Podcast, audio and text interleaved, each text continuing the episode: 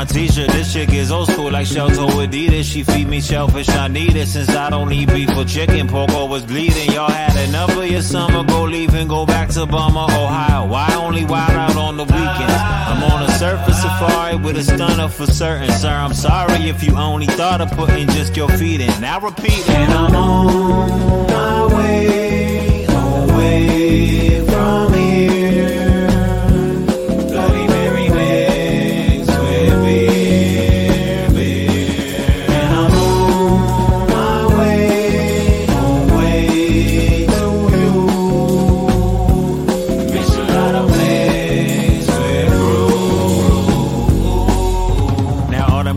Kids go out.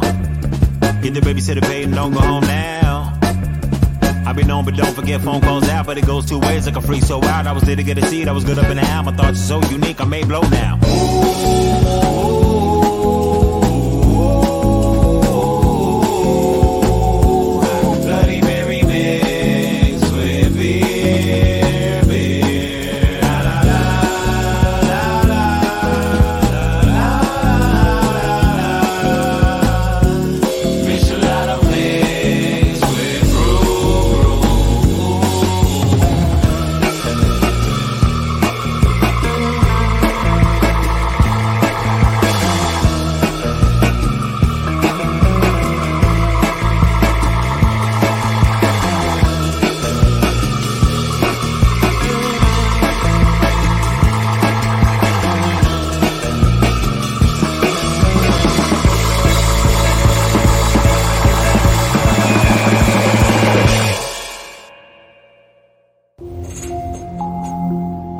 zmrok zapada, do głosu dochodzą mocne marki. Herra on Air. Nocne rozmowy o sporcie, biznesie i przedsiębiorczości. Wyjątkowi goście, aktualne tematy. Mówimy jak jest. Bez ściemy, cenzury i kompromisów. Na żywo. Zaczynamy. Cisza w eterze. Oddajmy głos Herze. Dobry wieczór Państwu, witam bardzo serdecznie. Cieszę się, że jesteśmy. To jest taka audycja, która tak naprawdę można byłoby nazwać, że jest audycją wzorcową. Gdy no, prawie trzy lata temu powstawało Hera On Air, to, to myśmy mieli o tym rozmawiać. Myśmy mieli rozmawiać o sporcie, biznesie i przedsiębiorczości. Mieliśmy rozmawiać o tym, jak wyglądają e, w cudzysłowie HR-y, uhery, w jaki sposób będziemy rozmawiali sobie o tym, jak funkcjonują organizacje w, no, wtedy jeszcze w totalnie innej rzeczywistości. I po trzech latach wracamy do tego typu audycji. I jest mi niezmiernie miło, że waszym gościem jest dzisiaj Beata Janczur. Dobry wieczór, Beato. Dobry wieczór, Wojtku. Witam wszystkich serdecznie. W dwóch słowach bardzo proszę opisz, bo ja mam cały twój opis przygotowany, ale e, no właśnie, kim jesteś? E, HR-owcem. Wspomniałeś o HR-ach. Wiceprezes zarządu, odpowiedzialny za zarządzanie zasobami ludzkimi w Banku Credit Agricole Bank Polska. Poza tym pasjonat tego tematu absolutnie, przez wszystkie lata zawodowe, e, pasjonat tego tematu i ja mówię o sobie też, że jestem trochę takim believerem, bo absolutnie jestem przekonana do wszystkiego, czym się zajmuję, za co odpowiadam. E, no i jest to też, też moja ogromna pasja.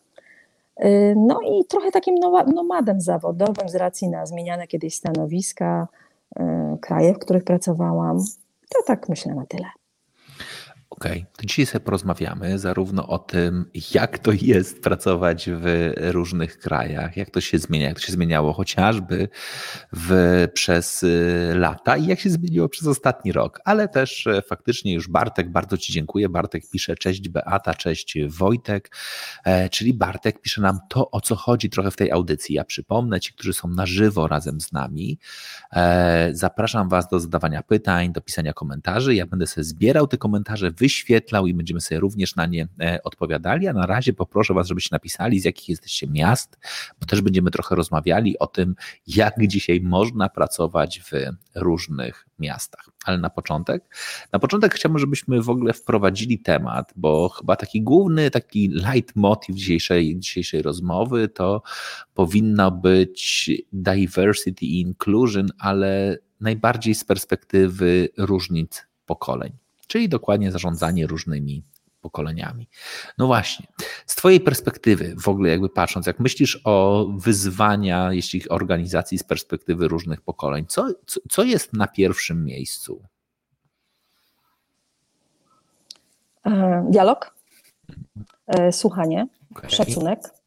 Ja myślę, że, ja myślę, że to są wiesz, to takie bardzo uniwersalne wartości, bardzo podstawowe, e, ale bez nich się absolutnie nie da, bo jeżeli teraz powiem, że w naszej, w, na, w mojej firmie 2% to są tak zwane baby boomers, e, czyli mówimy już o takim wieku po 50, to jest tak, a e, załóżmy, a, a tak około 90% to są ludzie z pokolenia tak zwanych milenialsów, czy jeszcze młodsi, no to różnica jest zasadnicza. I żeby gdzieś można było się spotkać w sytuacji, kiedy to właśnie ci starsi odpowiadają za zarządzanie i powinni mieć jakąś propozycję dla tych młodszych, no to pierwszy taki punkt styczny to rzeczywiście jest umiejętność prowadzenia dialogu. Y, takiego dialogu, który y, przede wszystkim powinien być bardzo autentyczny. Mówi się o tym, że milenialsi, wiesz, to przeprowadzili, nawet przeprowadzono takie badania i potem w podsumowaniu mówiono o tym, że milenialsi potrzebują takiego stylu zarządzania i działania organizacji, który nazywa się crash, czyli oni chcą, żeby było cool, żeby było naprawdę, czyli realness, żeby było wyjątkowo uniqueness, żeby było coś, co nazywa się self-identification, czyli ja się tak naprawdę utożsamiam z miejscem, w którym jestem, z firmą pracodawcy, dla którego pracuję i chcę być szczęśliwy. Więc to jest taki drobny, powiedziałabym, specyficzny i wyjątkowy koncert życzeń, e, któremu pracodawca powinien sprostać, żeby móc ludziom młodym stworzyć rzeczywiście szansę takiej realizacji i, i działania. Y, mówimy o różnicy pokoleń. Ja jestem przekonana, wiesz to, że tak naprawdę jest ogromna przestrzeń, żeby pokolenia ze sobą y, dobrze funkcjonowały i rozmawiały.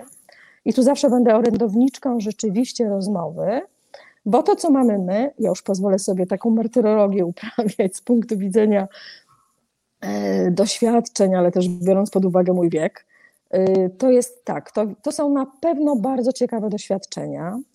Y, to jest umiejętność radzenia sobie z sytuacjami, y, o których być może młodzi wie, ja mam jed, ja mam... oglądając rejs. Mhm. Tak. Dobra, ja mam jedną prośbę, mhm. to ty kontynuuj, co my mamy, bo Dobra. ja właśnie mi się Dobra. wyświetla, że muszę podpiąć jedną rzecz, więc dam cię okay. na cały ekran, będziesz sobie spokojnie dalej kontynuować, co my mm. mamy, ja wszystko słyszę. Ja, ja, ja, ja, już do tego wracam i opowiadaj dalej, tylko okay. żebyś nie była, nie była zaskoczona, że przez chwilę będziesz tutaj sama. Że tylko moje, dobra.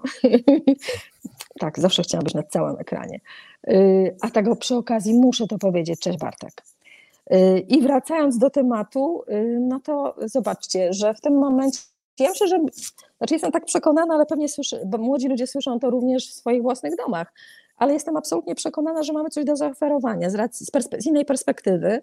Myślę, że to jest też kwestia pewnego rodzaju komfortu, do patrzenia na życie i sytuację, bo y, to pokolenie, mówimy takie 45 po 50, Y, inaczej walczy, bo ma inną perspektywę.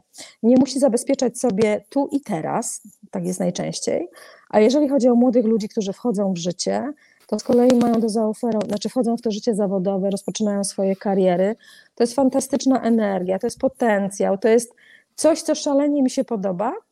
Y, czasem prawie, że takie obrazoburcze reagowanie, y, mówienie bardzo bezpośrednio, Y, tam nie ma, nie ma miejsca i akceptacji na poprawność polityczną.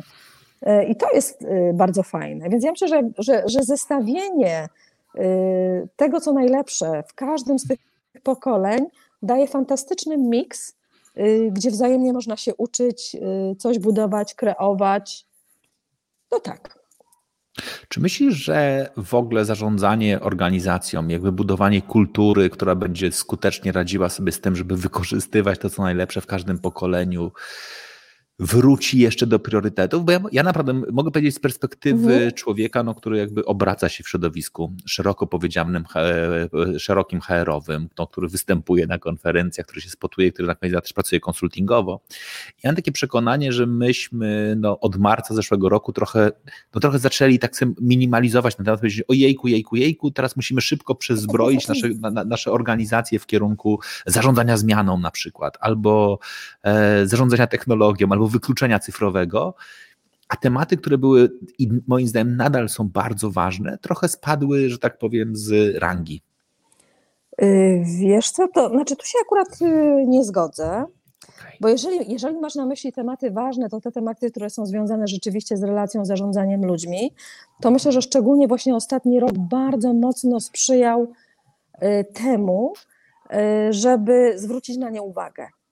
Y, o ile tak zwane HR-y zawsze starały się walczyć, y, na pewno słyszałeś tak zwane competitive advantage by people, prawda? Mhm. Jest mnóstwo, mnóstwo stwierdzeń, które stają się buzzwordami, jeżeli nie są żywe. My się oczywiście mhm. fantastycznie nimi posługujemy po to, żeby coś przepchnąć w organizacji, o coś zawalczyć i myślę, że HR-owcy mają ogromną skuteczność w posługiwaniu się właściwym językiem na właściwe okazje. Mm, ale biorąc pod uwagę, że za tym językiem jako argumentami stoją właściwe e, intencje, to powiedziałabym tak, przed okresem pandemii e, musieliśmy bardzo mocno udowadniać, że to jest ważne, że autentyczność, bliskość z pracownikiem, e, roz, branie pod uwagę że tego, tego, że ludzie mają zupełnie inne potrzeby, że tak zwane systemowe rozwiązania motywacyjne super, że są, natomiast nie każdego kręci to samo, prawda? Natomiast okres pandemii y, spowodował, że HR-owcy mieli fantastyczny okres, bardzo trudny, ale wspaniały okres, żeby pokazać, co potrafią i jak potrafią działać i jak bardzo są ważni. Czyli te wszystkie funkcje HR-owe y, w przypadku, to mogę powiedzieć u nas, sprawdziły się doskonale. Y, mamy takie potwierdzenie od pracowników w ramach opinii, którą nam przekazali. I to było ni mniej, ni więcej tylko przejście na zarządzanie takie, wiesz, mniej monitorowania, a więcej autentycznego zainteresowania, e, przestrzeń na zaufanie. I to jest bardzo trudne, bo wystarczy sobie, wystarczy pomyśleć o tym, jak menadżerowie na bardzo wysokim szczeblu, czyli grupa wiekowa taka dobrze po 40 albo i 50, edukowana w systemie e, myślenia w kategoriach, jak nie zmierzę, to tego nie ma i nie zobaczę, prawda? Y, bardzo mocno y, potrzebująca poczucia kontroli, y, nagle gdzieś musi zrobić tak zwane let it be. Czyli musi pozwolić sobie na sytuację, kiedy odpuszcza. Kiedy, znaczy odpuszcza w takim kontekście, że musi tam się pojawić zaufanie. E, I to było dla mnie niesamowite, kiedy mogliśmy zobaczyć, jak po obydwu stronach, to znaczy, jeżeli mówimy o jakichkolwiek stronach, to nie są strony, ale jest pewien poziom odpowiedzialności w zarządzie czy w top managemencie za pracownika, ale też oczywiście dowiezione zadania. I w tym wszystkim bardzo mocno zmieniły się priorytety. Yy, ogromna odwaga, odwaga po stronie zarządzających, pójście we właściwą stronę, czyli zaufanie, yy, inny sposób monitorowania, bo monitorowanie rozumiane jako sprawdzam, czy jesteś ok, sprawdzam, czy masz właściwe narzędzia pracy, czy dobrze się czujesz, co mogę dla ciebie jeszcze zrobić, y, żebyś poradził sobie z trudną sytuacją. Y, oczywiście inna była ta, y, ta, ten moment mobilizacji był dla nas wszystkich inny, bo wszyscy wtedy mieliśmy takie wrażenie, że spina, poradzimy sobie doskonale i potem oczywiście, i potem oczywiście wyjdziemy z tego z ciekawą przygodą doświadczenie. No więc tak permanentny stres trwa już bardzo długo, a jak wiemy, on najbardziej uszkadza ludzi i organizacje i, i sposób działania i z tym trzeba sobie teraz poradzić, prawda? Bo tak, takie właśnie to, co trwa w czasie, w tej sytuacji jest dla nas najtrudniejsze i trzeba znaleźć inne rozwiązania, żeby wspierać ludzi, bo ludzie pracują w bardzo różnych warunkach, bardzo często w małych mieszkaniach z biegającymi po mieszkaniu dziećmi, którymi trzeba się jeszcze zająć z lekcjami. Y, jak jeszcze zdążyliśmy dzisiaj chwilę porozmawiać, no to jest kwestia krzesła, aranżowania sobie miejsca do pracy, y, a w tym wszystkim jeszcze w tle towarzyszy nam coś, co my bardzo mocno spychamy w głowie w dół, y, spychamy tak, do, nie chcemy o tym myśleć, natomiast to jest obecne, nawet gdybyśmy bardzo nie chcieli i starali się być szalenie konstruktywni i pozytywni, to jest takie ciągłe poczucie zagrożenia. Ciągłe poczucie zagrożenia. Wspomniałeś o kulturze organizacji. Ja myślę, że, że tutaj jest tak naprawdę wielkie sprawdzam dla hasła kultura organizacji, I jestem przekonana, że po tym okresie pandemii kultura organizacji stanie się kulturą zespołów. Bo tą kulturę będą budowali ludzie, którzy są najbliżej, menedżerowie, którzy są akurat na tym szczeblu najbliżej człowieka. Bo de facto to oni są rozpoznawalni. Ich sposób działania, komunikowania, obecności, potrzebnej teraz bardzo często informacji zwrotnej, yy, on, to naprawdę buduje tą taką kulturę organizacji, czyli to są takie elementy z takich puzli będzie się składała całość. A my musimy jako HR-owcy zadbać o to, żeby to było spójne i żebyśmy wszyscy byli w jednej firmie. Ojej, to, to powiedziałeś jest w ogóle cudowne. Ja bym chciał za chwilę do tego, e, do tego nawiązać, bo, bo jest kilka rzeczy, które tutaj jakby sobie e, zapisałem, do których chciałbym wrócić, ale mamy kilka bardzo ważnych rzeczy. Po pierwsze, Natalia pisze, go Beata, moja była cudowna szefowa, serdecznie cię, e, cię pozdrawia. Dorota Dziękuję, pisze, dobry wieczór Beata. Również. Pozdrawiam z Warszawy. Górska Odyseja pisze, że mm. oglądamy z zainteresowaniem. Dobry wieczór, pozdrowienia ze Straszyna. Faceci w zieleni cię też e, pozdrawiają. Dorota Potoczna pisze, jak miło cię widzieć, chociaż online. Dziękuję bardzo to na pewno do Ciebie. Paradoksalnie pandemia w zakresie pomogła i zgadzam się, obecnie kluczowe jest prawdziwe zainteresowanie drugą osobą. No dobra, to to jest faktycznie teraz, Ty powiedziałaś o bardzo ważnej rzeczy. Znaczy, mój absolutnie ukochany od jakiegoś czasu serial o, moim zdaniem najlepszy serial o przywództwie, jaki w ogóle widziałem, czyli New Amsterdam. I w jednym z ostatnich odcinków, w ogóle jest, jest ja, ja, przez cały ten serial sobie przypominam, jest jedna genialna książka w ogóle o przywództwie. Nie mogę, jej, nie mogę sobie przypomnieć -hmm. jej mhm. tytułu, ale jest jedna książka, która jest opisana dokładnie o ostrym dyżurze. Jest y, no, przepiękna książka w ogóle pokazująca leadership i oni tam faktycznie jakby w tej książce jest bardzo mocno jakby podany przykład, dlaczego ostry dyżur, bo tam nie ma czasu na silosy, tam nie mhm. ma czasu na ego, tam po prostu mamy wszyscy wspólny cel i on jest y, bardzo tu i teraz. I jest jed, przepiękna scena tam z jednym z ostatnich e, odcinków, które oglądałem, gdzie jest dokładnie takie hasło, czasami e, większym, e, że tak powiem, czy też lepszą decyzją jest odpuścić, niż kontrolować wszystko. Znaczy w rozumieniu jakby dokładnie jakby z mhm. perspektywy tego. No właśnie, to jest takie pytanie, jak łatwo jest menedżerom, którzy no, byli dokładnie w tych systemach kontroli. Ja niestety jeszcze często mogę powiedzieć, że bardzo często nie kontrolowali nic, znaczy to była taka iluzoryczna kontrola. Znaczy nam się wydawało, że jak jesteśmy z pracownikami na, jed, jednym, na jednym piętrze, to my wiemy, co oni robią. Guzik, prawda, nic nie wiedzieliśmy, co oni robią. I, i jak sobie mamy poradzić w tej sytuacji, kiedy nagle musimy powiedzieć, powiedzieć ej, ty, no dobra, trudno, nie, nie, będę mógł spytać, nie wiem, o której byłeś w pracy, nie będę mógł się, wiesz, przyczepić do, do, do spóźnienia, nie będę mógł pochwalić za punktualność, mam się skupić tylko i wyłącznie na, nazwijmy to, dowożonych wyników, a z drugiej strony zadbać o najtrudniejszą rzecz, czyli zadbać o, o relacje, szczególnie w sytuacji, kiedy na przykład jeszcze jestem z tego pokolenia, które jest mało relacyjne, które wierzy w to, że e, no, taka rozmowa z pracownikami, hej, co u ciebie słychać, czy wszystko w porządku, to może nie do końca budować mój autorytet, bo przecież muszę być taki zimny, w końcu jestem z zimnego wychowu. No właśnie, jak w tym wszystkim się odnaleźć z Twojej perspektywy, z perspektywy HR-owca? E, ja myślę, że, że to była bardzo trudna transformacja dla takich menedżerów. E, oczywiście, e, ja już wspomniałam o tym, jeżeli ktoś jest autentyczny, to wiesz, nawet jak on jest taki zimny, to on pomyli się parę razy w tej udzielaniu informacji zwrotnej, albo zrobi jakieś fopa i kiepsko mu wyjdzie integracja ludzi przy winie na online. Mhm. E, natomiast jeżeli jest prawdziwy, jest sobą i rzeczywiście gdzieś w tle jest, e, tak jak już też wspominałam, takie prawdziwe zainteresowanie drugim człowiekiem.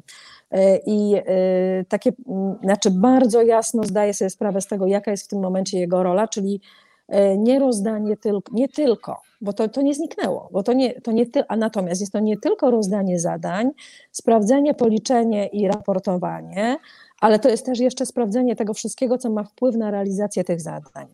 Paradoksalnie, jeżeli mówimy w tym momencie na przykład o pokoleniu milenialsów, y, dla nich bardzo ważne jest y, poczucie sensu tego, co robią. I też budowanie relacji w kontekście tak rozumianych powszechnie społeczności. Y, Zaraz wrócę do menedżera. W naszym przypadku, na przykład, w naszym przypadku bardzo dobrze sprawdziła się sytuacja, kiedy to pracownicy zaczęli tworzyć różne grupy i społeczności, wzajemnie się wspierać, sobie pomagać, kiedy my też uaktywniliśmy takie możliwości, y, bo gdzieś dla ludzi było ważne, że są w kontakcie, y, bo popatrz, co się dzieje przez y, ponad rok, nie macie. Mhm. O rany, to nie jest kwestia tylko i wyłącznie menadżera, który ma potrzebę kontroli, ale to jest też kwestia takiego poczucia przynależności i poczucia bezpieczeństwa pracownika, który może pomyśleć, no ale jak mnie nie widzieli, to co? Y, to są wszystkie te mechanizmy. Natomiast wracając do menadżerów, y, ogromna, ogromna praca i ogromna szansa dla każdego, y, kto w tej roli rzeczywiście znalazł się nie z przypadku, tylko faktycznie ze względu na swoje nie tylko kompetencje, ale też coś, co wiesz, to ja nazywam taką dojrzałością menedżerską. Bo dojrzałość menedżerska nosi, ma w sobie to, e, co jest właśnie związane z pewną empatią, e, akceptacją tego, że ludzie są odmienni, że ludzie mają bardzo różne potrzeby w kontekście poczucia bezpieczeństwa i radzenia sobie ze stresem szczególnie. No to są rzeczywiście menedżerowie bardzo szybko zaczęli nam tutaj niektórzy też dorastać. Y, po stronie HR-owca to jest ogromna odpowiedzialność, żeby dostarczyć im takich y, możliwości, żeby nabywali umiejętności, doświadczenia. To może być coaching, mentoring. Y, dla niektórych jest to kwestia, nie wiem, dziesięciu przykazań, które powieszą sobie koło tego ekranu komputera, żeby pamiętali o tym, bo niektórzy muszą tak naprawdę uczyć się powoli rytuałów. Jest takie powiedzenie w coachingu: fake it until you get it. To jest ćwiczenie, to jest sprawdzanie, to jest poligon dla nas wszystkich.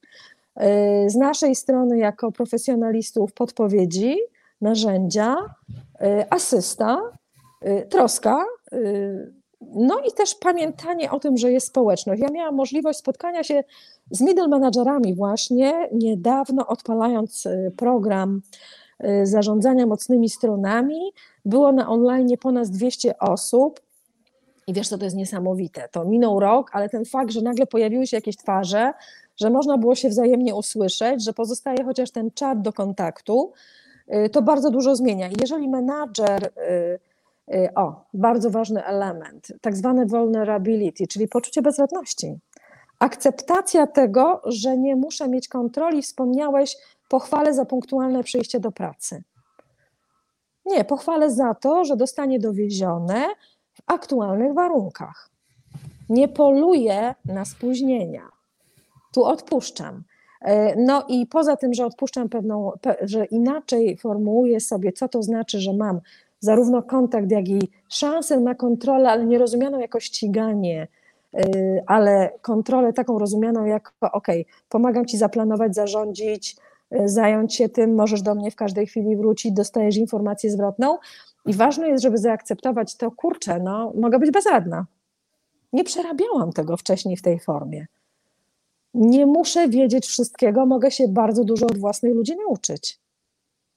Bo to moi akurat ludzie, mój zespół fantastycznie powiedział kiedyś, i to jest coś, co bardzo też lubię e, teraz u ludzi, kiedy pojawia się inna forma komunikacji. Ona jest taka, wiesz, bardziej uproszczona, bardziej autentyczna, e, czasem bardzo slangowa, bo my inaczej się komunikujemy, mamy ograniczoną ilość czasu.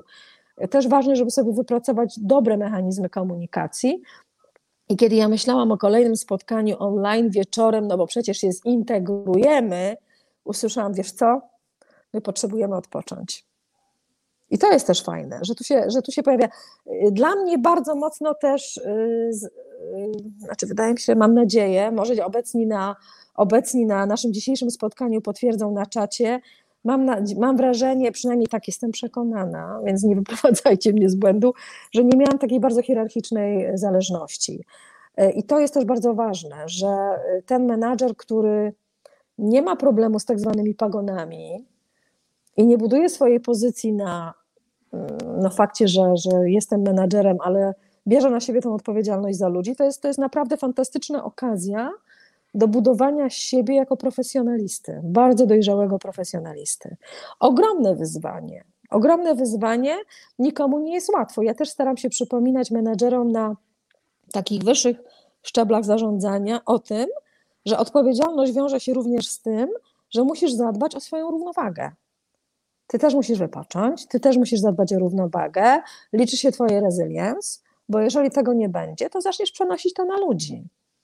E, I w tym, a poza tym też musisz zarządzać własną energią. No dobra, ale jak sobie poradzić? To jest dla mnie chyba największe wyzwanie menedżerskie e, z dobrymi ludźmi.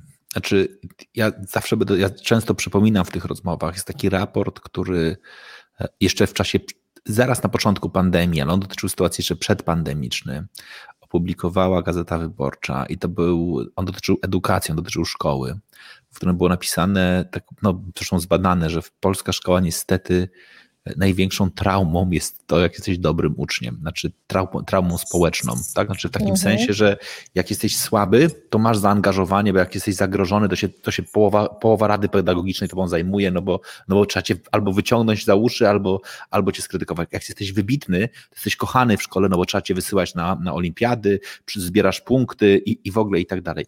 Ale jak jesteś taki między 3 plus a 4 plus, to generalnie pra, paradoksalnie jesteś w stanie skończyć szkołę i większość większość nauczycieli nawet nie będzie wiedziała, jak się nazywasz, że tak po prostu przechodzisz mhm. taki Mr. Nobody.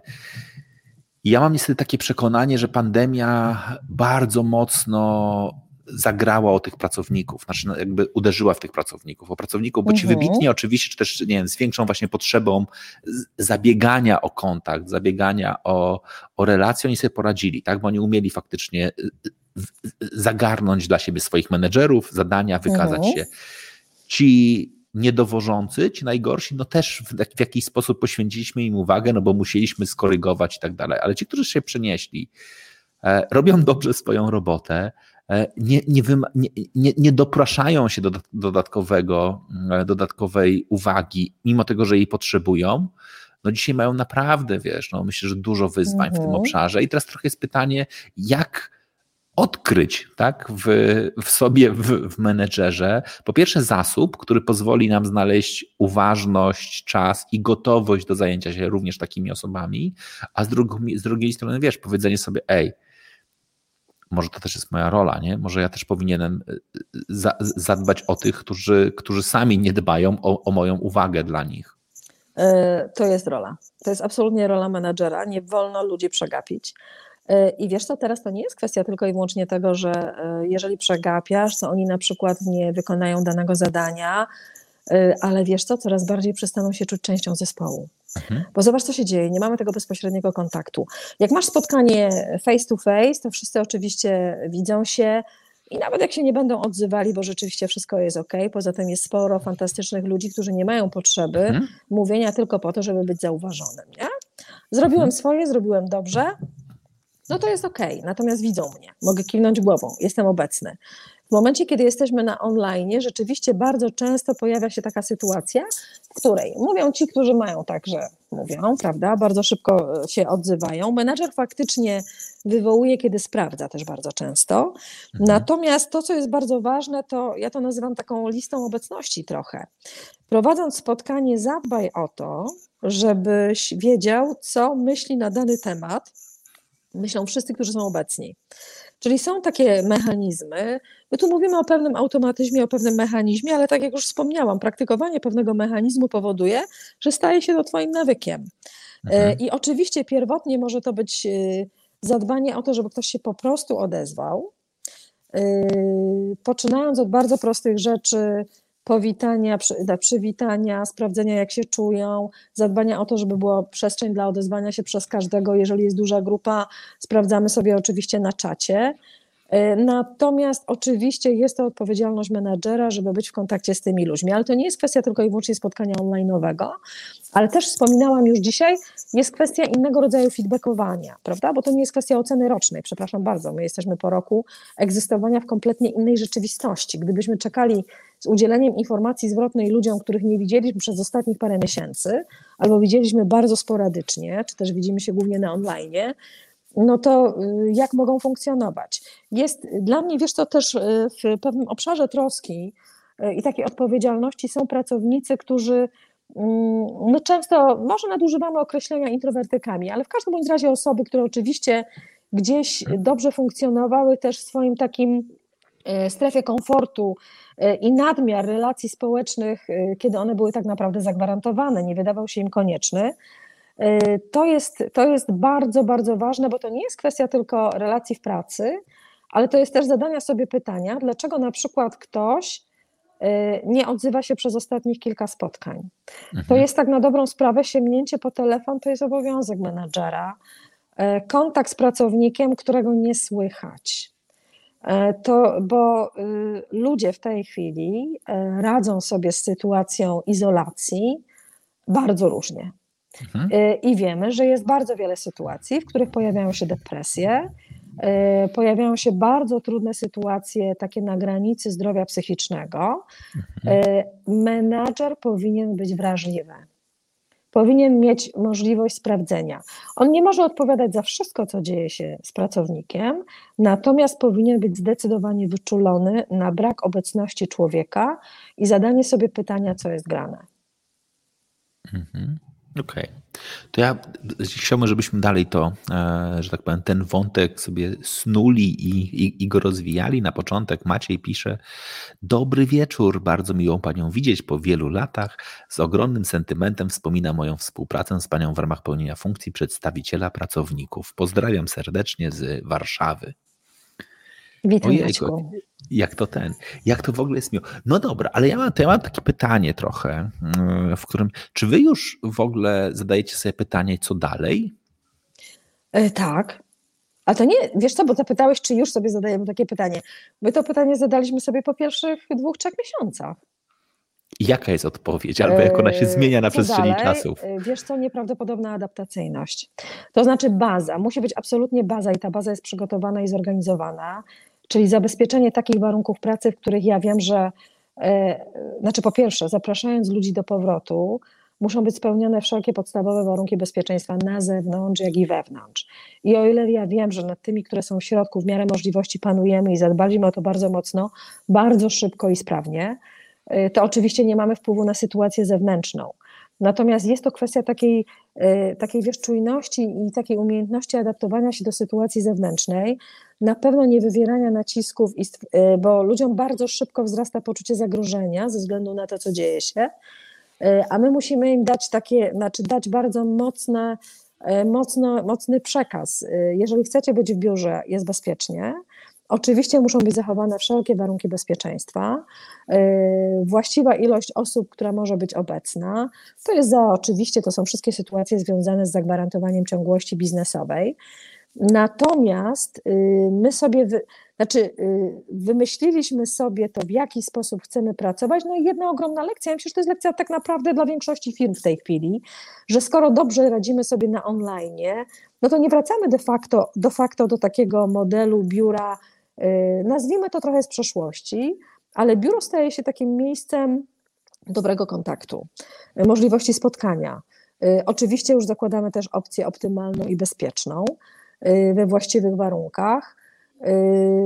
To, co zresztą widzę, ludzie, których nie widziało się parę miesięcy, oni się cieszą, jak się spotykają, wiesz, teraz, teraz w biurze, to śmiejemy się, że to jest nieprawdopodobne, Y, doświadczenie po, po pewnym czasie y, i mamy pomysł na to, ile ludzi, w jakich warunkach, w jakiej sytuacji, y, czego potrzebują, jak mogą funkcjonować, jak możemy zabezpieczyć im. Oczywiście to są kwestie rozwiązań organizacyjnych, administracyjnych, proceduralnych, regulacyjnych, ale są to też kwestie wszelkiego rodzaju rozwiązań, takich jak przygotowanie menedżerów do funkcjonowania w tej rzeczywistości, pewne zalecenia, jak działać.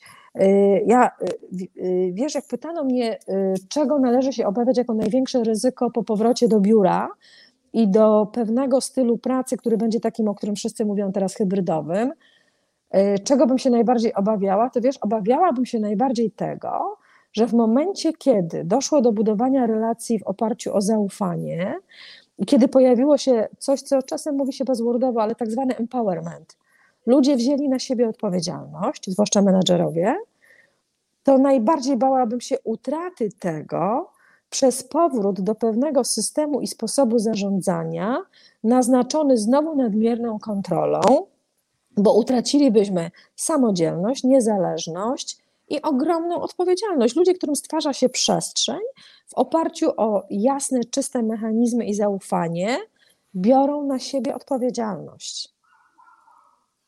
To jest przepiękne. Znaczy, pokazałeś w ogóle przepiękną perspektywę. E, ja w ogóle zacząłem sobie teraz zadawać pytanie. E, ja nie tak dawno na konferencji dla, dla klientów LG, to nie mogę powiedzieć, mieliśmy taką sytuację, w której starałem się pokazać, że wiele zmian, które w tej chwili zachodzi, kompletnie nie są nowe. Tak to w ogóle nie jest mhm. nowe. Tam wyciągnąłem sobie wszystkie trendy, którymi teraz się zachwycamy, czyli znalazłem sobie swoją prezentację sprzed sześciu lat, gdzie pokazywałem e, czterogodzinny tydzień pracy i pokazywałem skąd się bierze, znaczy czterodniowy tydzień pracy, przepraszam, czterodniowy tydzień pracy i teraz my się wszyscy fascynujemy tym, co mhm. zrobiła Hiszpania i mówimy wow, wow, wow, wow, wow, a to jest kompletnie nie, to, to jest mhm. kompletnie nie nowy trend i tak na spotkaniach herowych przecież rozmawialiśmy o tym już bardzo, bardzo dawno, jakie warunki musiałyby być spełnione, żebyśmy mogli pomyśleć o czterodniowym tygodniu pracy. E, temat wideo, to jest w ogóle, ja uwielbiam ten temat wideokonferencji, no bo to e, ja często, często przypominam, że jednak, że jak patrzymy sobie na wyposażenie naszych e, sal konferencyjnych, to systemy do wideokonferencji były od zawsze, nikt z tego nie korzystał. E, ja pierwszy raz robiłem szkolenie Driving the Virtual Team E, w ramach dużej międzynarodowej organizacji szkoleniowej w 2003 roku. E, I to wiesz, i to kurczę, jak ja wtedy zostałem wysłany do Stanów, żeby się nauczyć poprowadzić to szkolenie, po czym wróciłem, żeby je poprowadzić w Polsce. I jak je w Polsce prowadziłem, to wszyscy myśleli, patrzyli na mnie jak na kosmitę, tak? Co on mówi? Jaki w ogóle virtual team? O, o, o czym ty mówisz? A dzisiaj nagle się okazuje, że to, że to działa, jest to, to funkcjonuje, wiesz, nikt nie ma z tym mhm. problemu, właściwie jest super fajnie. I ostatnia rzecz, o której ty powiedziałaś, to jest trochę dyskusja o biurach przyszłości. To ja to nie zapomnę, jak rozmawialiśmy nie wiem, w 2019 roku z naszym klientem, który dokładnie rozważał przejście, żeby pracownicy przeszli na home office. On chciał zamknąć swoją centralę w tej formie, której miał w tej chwili i zrobić tam tylko i wyłącznie wielki, no taki Creative Lab. Znaczy on powiedział sobie, mhm. ma, mam taki pomysł, żeby ludzie przychodzili, żeby zdalnie rezerwowali salki konferencyjne dla małych zespołów, ale też dla dużych zespołów, żeby się spotykali w tym biurze tylko po to, żeby zderzać myśli. Znaczy, żeby wszystkie indywidualne swoje zadania, które mają robić, niech sobie robią w domu, ale niech przychodzą zderzać myśli. Ja do dziś pamiętam, jak o tym rozmawiali z nim i on tak, wiesz, trochę mówił o tym, wiesz, o takim, z takim, z takim mm. szaleńczym wzrokiem, po prostu wow, zaoramy przyszłość. I dzisiaj sobie myślę, ej, ty, nawet ostatnio do niego dzwoniłem w tej sprawie, pamiętasz ten warsztat? On mówi, no, na szczęście mam notatki z niego, na szczęście mam wszystko wszystkie rzeczy właściwie gotowe, które możemy wdrożyć. No Okazało właśnie. się, że to był wizjoner. E, tak. Mam nadzieję, że nie on stoi za tym wszystkim, co się wydarzyło. Dobra, i teraz moje pytanie mhm. trochę jest. Twoim zdaniem, ile z tych właśnie takich wizji, które wtedy wydawały się szaleńcze, a dzisiaj są bardzo, bardzo realne, zostanie, zostanie wdrożonych, a ile faktycznie będziemy mieli takiego, takiego no, tendencji do powrotu? Krótko mówiąc, co Twoim zdaniem wróci co z perspektywy zarządzania ludźmi, potrzeb ludzkich, mhm. potrzeb również międzypokoleniowych i co najważniejsze, czy widzisz różnicę, tak? Znaczy, czy masz takie jakieś przekonanie, że któreś z pokoleń będzie bardziej za jednym standardem, a inne za, za drugim? Hmm. Trzecim, czwartym, nie wiem. E, wiesz co, e, obawiałam się takiego, znaczy e, bałam się generalizowania takiego, że któryś z pokoleń rzeczywiście wybierze jedną opcję. E, rzeczywiście wydawało mi się, że przed okresem pandemii to młodsi byli zdecydowanie za tym, żeby pracować na online. E, tam była zdecydowanie wtedy mniejsza potrzeba identyfikacji z marką, firmą, takiej przynależności. Zdecydowanie była kwestia budowania własnej społeczności i w dalszym ciągu, wiesz co, po badaniach nawet w ostatnim roku 85% E, e, osób, które odpowiadało na, e, wypełniało ankietę właśnie z pokolenia milenialsów, w dalszym ciągu cały czas utrzymywało, że well-being jest dla nich szalenie istotny. Czyli w zasadzie wypadało, można byłoby pomyśleć, że to jest taka grupa, która będzie bardzo mocno optowała za takim rozwiązaniem. Ja myślę, że tak, ale hybryda się pojawi, dlatego że jest kwestia relacji. Jest kwestia tak zwanego sprawdzam, gdzie jestem, czy ja w tym jeszcze jestem, prawda? E, bo to tylko dla mocnych outsiderów można funkcjonować kompletnie, e, nie obawiając się takiego poczucia wykluczenia, które jest szalenie naturalne. Jeżeli chodzi o takie pokolenie, no powiedzmy, dobra, 50, coś koło te 45-55, e, to było fantastyczne odkrycie dla nas, dla nas, mówię o swoim, mhm. ale myślę, że to było bardzo, bardzo fajne odkrycie że naprawdę tak można. Gdybym miała to spersonalizować, to powiem tak, ja lubię przychodzić do biura, ale dla mnie to jest ten taki aspekt, Y, gdzie mam takie poczucie, y, koncentruję się, angażuję, a potem wychodzę i mam swoją przestrzeń, czyli rozdzielam te przestrzenie. przepraszam, przestrzenie, y, ale też bardzo mocno, bardzo mocno lubię spotykać ludzi. To znaczy, gdzieś w jakiś sposób jest mi to potrzebne, sprawia mi to ogromną frajdę. Taka szybka wymiana, sprawdzanie, czy pomysł jest dobry i tym podobne. Ale wracając jeszcze raz, znaczy jeszcze a propos Twojego pytania. To znaczy, ja myślę, że Y, większość firm, mam nadzieję, że większość firm absolutnie wyciągnie właściwą lekcję. Y, I z tego, co słyszę, y, rozmawiając z ludźmi z HR-u i nie tylko, to rzeczywiście bardzo mocno idziemy w takich kierunkach, bo wiemy też, że moglibyśmy ludzi utracić, ponieważ ludzie wypracowali sobie pewne systemy i mechanizmy działania, Mm, bardzo mocno nagradzające, pozwalające się świetnie zorganizować. Ludzie oddają to niejako organizacji przez to, że naprawdę świetnie pracują. Efektywność jest bardzo dobra. Y, zaryzykowałabym stwierdzenie, że bardzo często jeszcze dają z siebie więcej przy tych warunkach, więc zabranie im tego i nawoływanie do bycia w biurze bez nadania temu właściwego sensu, czyli ważne dla nas spotkanie, wzajemna kreacja, warsztaty tak zwany lab y, innowacyjny, y, trudno jest tworzyć pewną perspektywę. Samo w sobie tylko, ok, wracamy, no to musi być, musi być związane z pewnym sensem działania. Jeżeli chodzi o takie rozrzuty pokoleniowe, ja myślę, że każdy musi tutaj znaleźć w ramach stworzonej pewnej ramy warunki, w których czuje się najlepiej i w których najlepiej się odnajduje w kontekście takim właśnie też zawodowo-relacyjnym, społecznym. Y, dużo tych rozwiązań zostanie. E, ja trochę tak myślałam, wiesz co, też, że też nie możemy zapominać o tym, że no, jesteśmy ludźmi. My się bardzo pięknie adaptujemy, przepraszam, w sytuacji zagrożenia, natomiast kiedy mija zagrożenie, e, to my bardzo często wracamy do tego, co nawykowe, tego, co nam bliskie, tego, co proste, co niejako automatyczne. Zobacz, co się podziało. Jak otworzyli sklepy, pełno ludzi. Y, y, wszystkie opowieści, które słyszałam, e, pandemia spowodowała, i myślę, że dla wielu osób to miało faktycznie miejsce, przewartościowanie. Mniej znaczy więcej. Te wszystkie hasła, a, poce, a potem te tłumy ludzi, którzy gdzieś rekompensowali sobie brak dostępu do y, no, przedmiotów, wszystkiego i tak dalej. I myślę, że podobnie może być w relacjach i sytuacjach zawodowych, że gdzieś będą wracały pewne mechanizmy, bo nawyki zmienia się w okresie dwóch do trzech lat przy bardzo silnych bodźcach. E, bardzo silnym bodźcem jest to mocne poczucie zagrożenia i coś, co jest niewyobrażalne w dalszym ciągu, bo ja myślę, że my bardzo mocno też wypieramy pewien e, myśl, w ogóle myślenie w kategoriach utrwalenia pewnego rodzaju wzorców i zachowań, to w tym wszystkim ludzie lubią wracać do tego, co jest znajome, kiedyś doświadczone, wypracowane. Nie zawsze będą korzystać y, z najlepszej lekcji, bo to jest ogromna lekcja. Ogromna lekcja i mimo, że jest to tak drastyczne doświadczenie, to co dla mnie jest szalenie istotne, to że wyciągnęliśmy z tego ogromną ilość naprawdę zarówno prywatnych, jak i zawodowych i eksperckich bardzo ważnych wniosków. I oczywiście mam nadzieję, to mogę tutaj mówić w swoim imieniu, imieniu ludzi, z którymi współpracuję i z którymi zarządzamy wspólnie organizacją, że my wiemy, że nie można wracać do starego, bo trzeba absolutnie wykorzystać wszystko, czego się nauczyliśmy i, i iść w tym kierunku.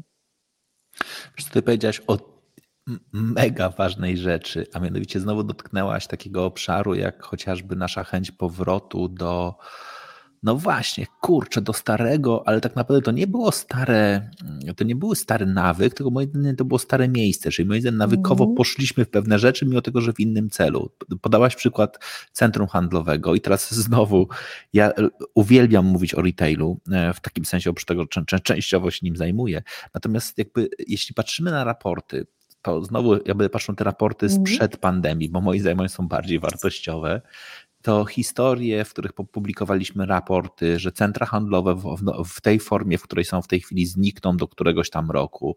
Stany, które pokazywały regularne badania, w których kolejne zamknięte centrum handlowe i w których mówiliśmy, tak, centra handlowe muszą się zmienić na tak zwane centra wolnego czasu, czy też jakby tam leisure area i jakby, które będą pokazywały, że my tam będziemy się spotykali, odpoczywali, a zakupów wcale nie będziemy musieli robić. Być może będziemy robili, e, będziemy chodzili do showroomów po to, żeby dotknąć, spróbować, ale i tak zamówimy online. I to, i to jest coś, co, co pokazuje, że my jako konsumenci jesteśmy tacy sami jak, e, jak pracownicy. I teraz tutaj dokładnie mi się trochę, trochę pojawia to, to pytanie, w którym czy, no właśnie, czy my sobie poradzimy w ogóle w takim razie też jako pracownicy z tą totalnie nową rzeczywistością, która mówi, work-life balance jest zupełnie inaczej de de definiowany. Znaczy, dzisiaj musisz zadbać o, tą, o ten moment, w którym decydujesz, kiedy jesteś w pracy, który, kiedy nie jesteś w pracy, nie poprzez odbicie karty i powiedzenie nara, ale poprzez, no kurczę, no znacznie, znacznie, znacznie więcej, ze wszystkimi tego plusami i ze, ze wszystkimi tego minusami. Znaczy, z jednej strony pojawiło się bardzo mocne, zaakcentowane bardzo mocno pojęcie workation, które znowu nie jest nowym, e, nowym określeniem, ale powiedzieliśmy sobie, kurczę, nawet będąc pracownikiem korporacji, mogę wziąć laptopa, siedzieć sobie, nie wiem, na Wyspach Kanaryjskich, i spokojnie ogarniać swoje rzeczy pod warunkiem, że wynająłem apartament, który miał e, dobry internet, Poza tym mam bardzo dużo przyjaciół którzy, i znajomych, którzy powiedzieli: Wojtek, w końcu nam się udało, podjęliśmy decyzję, wyprowadzamy się z Warszawy, nie musimy tu być, znaczy spoko, na, nasz pracodawca nam pozwolił, w końcu wyjechaliśmy, jesteśmy dalej w Polsce, ale to, to dalej jest tylko i wyłącznie na razie związane na edukację dzieci, ale po, bardzo poważnie rozważamy, żeby mieszkać w jakimś innym miejscu na świecie. I teraz to, to jest trochę moje pytanie, jak my sobie w tym wszystkim się odnajdziemy? Zarówno jako organizacja, i mówię to z perspektywy organizacji dużej, tak? Bo mm. kurczę, no, jak, jak, jak my się tam z tym odnajdziemy jako pracownicy? Jak ty widzisz dokładnie funkcję, krótko mówiąc, taką zarówno przywódczą, kulturową, lidera, jak i faktycznie całej organizacji? Dużo, nie? Mhm. Y, wiesz co, próbuję coś złapać, y, czegoś się tutaj złapać, o co się zaczepić. E, hmm. Zaczep się o lidera e, przyszłości. Zaczepię się o lidera przyszłości, dobrze. E, obecny, blisko, empatyczny, ceniący różnorodność, autentyczny w takim rozumieniu, że perfekcja nie jest sposobem na działanie, czyli z dużym poziomem akceptacji i zrozumienia dla faktu, że ktoś może mieć problem z połączeniem. Y, mhm. To są takie, drobia takie drobiazgi. Y, na pewno. No i tutaj teraz tak. Bardzo mocno potrafiący dozować, bo to, to jest tak, to nie do końca jest tak, że ludzie kompletnie nie nie to, że potrzebują nie, nie, nie kontroli. Mówiłam wyraźnie, że to, znaczy to nie jest kwestia mm, nadmiernego kontrolowania albo budowania w oparciu o zaufanie, ale to jest trochę tak, że ludzie dla, również czują się bezpiecznie, e, potrzebują pewnego rodzaju ramy czasem. To jest mhm. kwestia umiejętności odczytu, zrozumienia, e, czym się bardzo róż, czym się różnią nasi pracownicy pod kątem tego, w jaki sposób mogą być motywowani, e, w jaki sposób można zespoły integrować. Y, no, lider przyszłości to jest też taki ktoś, e, wiesz, kiedyś mówiło się tak o osobach, które e, przesiadały się z samolotu do samolotu, robiły kolejne spotkanie przy kolejnej przesiadce. Tych lotów teraz tak wiele nie mamy, ale to jest też taka umiejętność zaaranżowania sobie życia i przestrzeni w pełnej integracji z tym, jak funkcjonuje organizacja, mój zespół, jak mogę działać ale też mhm. nie wyklucza to, że liderem przyszłości może być ktoś, kto będzie miał ogromną potrzebę powrotu do tego biura i bycia w kontakcie przy, y, w swoim miejscu ze swoimi ludźmi, bo to jest też kwestia przestrzeni, która jest mu potrzebna do dobrego funkcjonowania.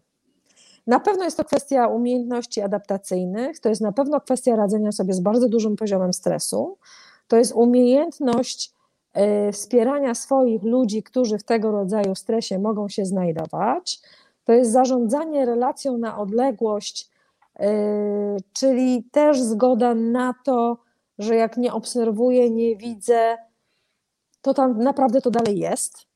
Yy, to jest ogromna przebudowa yy, zarówno takiego, wiesz, poznawczego układu, jaki mamy, a mamy różne preferencje, więc dla wielu osób może być to bardzo trudne, No i wiesz, to chyba też bardzo dużo otwartości, ciekawość, otwartość i takie pomyślenie, no okej, okay, ewoluujemy. Zgoda na ewolucję, nie tylko adaptację, ale też ewolucję. Zgoda na to, że wszyscy mówią, że zmiana jest y, ciągła, prawda, permanentna, tak, jedyna stała rzecz to zmiana. Ale to prawda, że w tej chwili jest to, to lider przyszłości, to też osoba, która ma ogromną umiejętność, ale też spory margines na radzenie sobie z tą ciągłą zmianą. Na nadmiar bodźców, y, umie różnicować, priorytetyzować to, co naprawdę jest ważne. Tutaj jest też bardzo ważna, ważny element, umiejętność właściwego ustawiania sobie i ludziom priorytetów żeby nie wytracać energii w tym wszystkim e, i czasu na rzeczy, które są pozorne. To jest coś, co ja nazywam taki, wiesz, w organizacjach jest coś takiego, co się nazywa FAT. To jest ten taki tłuszczek organizacyjny. E, myślę, że organizacje będą musiały popatrzeć na to, nie chodzi o ilość zatrudnionych ludzi, ale, ale e, ustawienie struktury tej organizacji, po to, żeby ona była skuteczna, bo nie ma nagle potrzeby do nadmiernej ilości kontrolerów prawda? Zmieniają się mechanizmy. E, I, i, i tu się zdecydowanie będzie coś działo też w takim kontekście patrzenia na to, co jest prawdziwe i co nie jest tylko i wyłącznie nadmiarem e, formy nad treścią. Taka mocna weryfikacja. Ale to zabierze też trochę dużo czasu. E, mam nadzieję, że jak najszybciej wszyscy będziemy doświadczać tak po prostu dobra i normalności i wolności, e, ale też wiem, że im wcześniej tego doświadczymy, im szybciej to do nas wróci, tym łatwiej będziemy korzystać ze starych nawyków. Bo nie utrwalają nam się te nowe wzorce. Ale wiesz, jak, ma, jak miałabym do wyboru powiedzieć, czy mają się utrwalać wzorce, które są szalenie konstruktywne i przyniosą w końcu coś dobrego, a, miały, a przez ten czas to się dzieje, to wolę, żebyśmy wrócili do starych wzorców. Ale to oczywiście tak żeby było po prostu normalnie i wolno.